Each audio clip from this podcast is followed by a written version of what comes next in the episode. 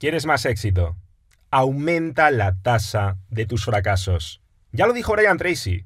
Y es que verás, el éxito y el fracaso forman parte de una misma realidad, son indisolubles, como la noche y el día, como dos caras de una misma moneda. Por eso, si quieres el éxito real, necesitas abrazar el fracaso real.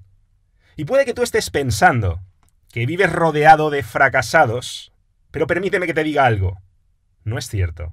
Seguramente estás rodeado de pseudo fracasados, de hombres y mujeres que fracasan a medias. Y adivina qué, cuando fracasas a medias, te conviertes en un mediocre. Y para entender este mensaje, piensa simplemente en una definición de éxito y de fracaso que te voy a dar. El éxito es conseguir un objetivo cuando lo persigues con todas tus capacidades. Y el fracaso es no conseguir ese objetivo cuando lo persigues con todas tus capacidades. En ambos casos estamos hablando de perseguirlo con todas tus capacidades, y eso es lo que no hace la gente. Por eso, la inmensa mayoría de atrapados no fracasa, pseudo fracasa. Tener una excusa para decir que lo has intentado con los amigos, o poder incluso mantener una discusión en la que nadie te puede refutar sobre lo mucho que te has esforzado, pero que en el fondo sabes que has estado muy lejos de ir en serio, de ir a por todas, de perseguir realmente el éxito con todo tu ser, con toda tu alma y con toda tu mente. Cuando haces eso, estás pseudo fracasando. No estás fracasando. Y solamente cuando fracasas de verdad, se aplica esa frase que yo te repito tanto de unas veces se gana y otras se aprende. Porque cuando un ganador fracasa, un ganador fracasa a lo grande. Y cuando fracasas a lo grande, entonces esos resultados te están dando información sobre tu plan, sobre tu estrategia, te están dando feedback. Te están diciendo si lo que has hecho funciona o no funciona. Pero si ni siquiera eres capaz de implementar ese plan, de seguir tu estrategia fielmente, no vas a sacar ninguna conclusión porque no vas a saber si era buena o era mala no vas a aprender, te vas a estancar. Y te voy a decir algo. Por supuesto que cuando persigas algo con todas tus capacidades y fracases, como yo he fracasado muchas veces, te va a doler. Va a ser extremadamente desagradable. Pero adivina qué. Ese dolor también es tu amigo. Porque toda esa reacción emocional que vas a experimentar es precisamente la que te va a ayudar a recordar lo que has hecho mal y por qué no tienes que repetirlo. Si no experimentases ese dolor, te tropezarías muchas más veces con la misma piedra.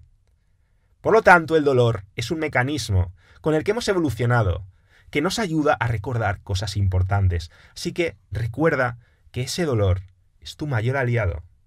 No sé si recordarás aquella serie de Oliver y Benji en la que, no sé si era Benji el portero o Oliver, decía, el balón es mi amigo, el balón es mi amigo, el balón es mi amigo. Pues con esto ocurre exactamente lo mismo. El dolor es mi amigo, el dolor es mi amigo, el dolor es mi amigo. ¿Por qué entonces la gente pseudo fracasa? ¿Por qué la gente fracasa a medias? ¿Por qué no fracasan en serio? Por supuesto, una razón, y una de las cosas que se va a interponer en tu camino hacia el éxito, es la zona de confort, la zona cómoda. Es mucho más fácil intentarlo a medias que intentarlo de verdad, que ir en serio, que ir a por todas. Pero ocurre otra cosa. No solamente es por la zona de confort, también es porque tu ego te quiere proteger. Te pondré varios ejemplos. Si una persona te gusta mucho y de verdad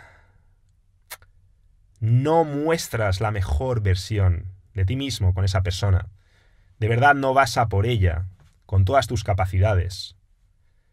Siempre te podrás decir que esa persona a ti no te ha rechazado. Que bueno, que si lo hubieses hecho mejor, que a lo mejor te habría salido bien. Y eso es algo que inconscientemente tenemos ahí y que nos anima a no intentarlo en serio. Que nos anima solo a fracasar a medias. Porque sería mucho más doloroso ofrecer tu mejor versión hacerlo todo lo bien que puedas, ir en serio a por ello y fracasar sería mucho más doloroso. pero mucho más constructivo. Tu proyecto profesional, tres cuartos de lo mismo.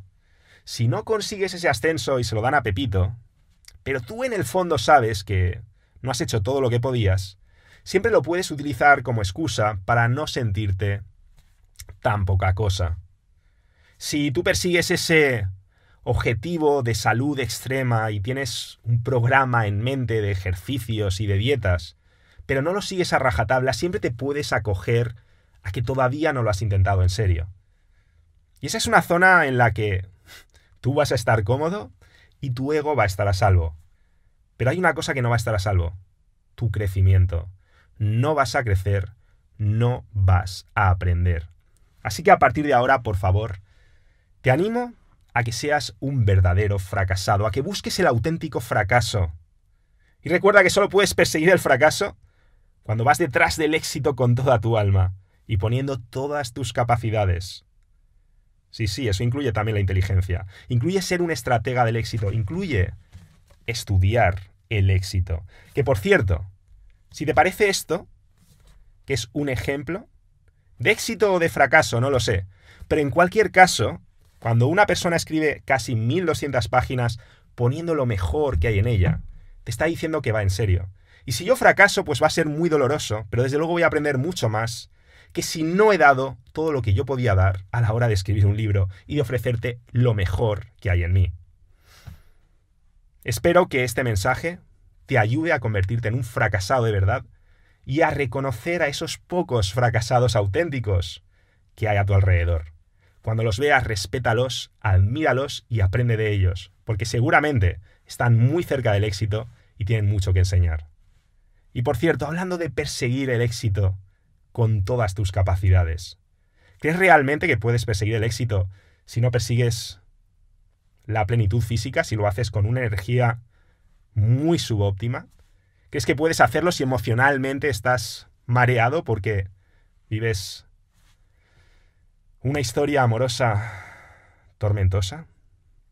¿Crees que puedes hacerlo si tu trabajo te frustra y no haces nada para solucionarlo? Por eso mismo yo creo que el primer paso para empezar a fracasar a lo grande es perseguir el NetKaizen, la vía de la optimización humana total, integral, multidisciplinar y sinérgica. El NetKaizen es la vía de la optimización humana total y se basa en tres áreas clave. La salud extrema, las dinámicas sociales y la psicología del éxito. Ya tienes tu canal para cada una. ¿A qué esperas? Suscríbete.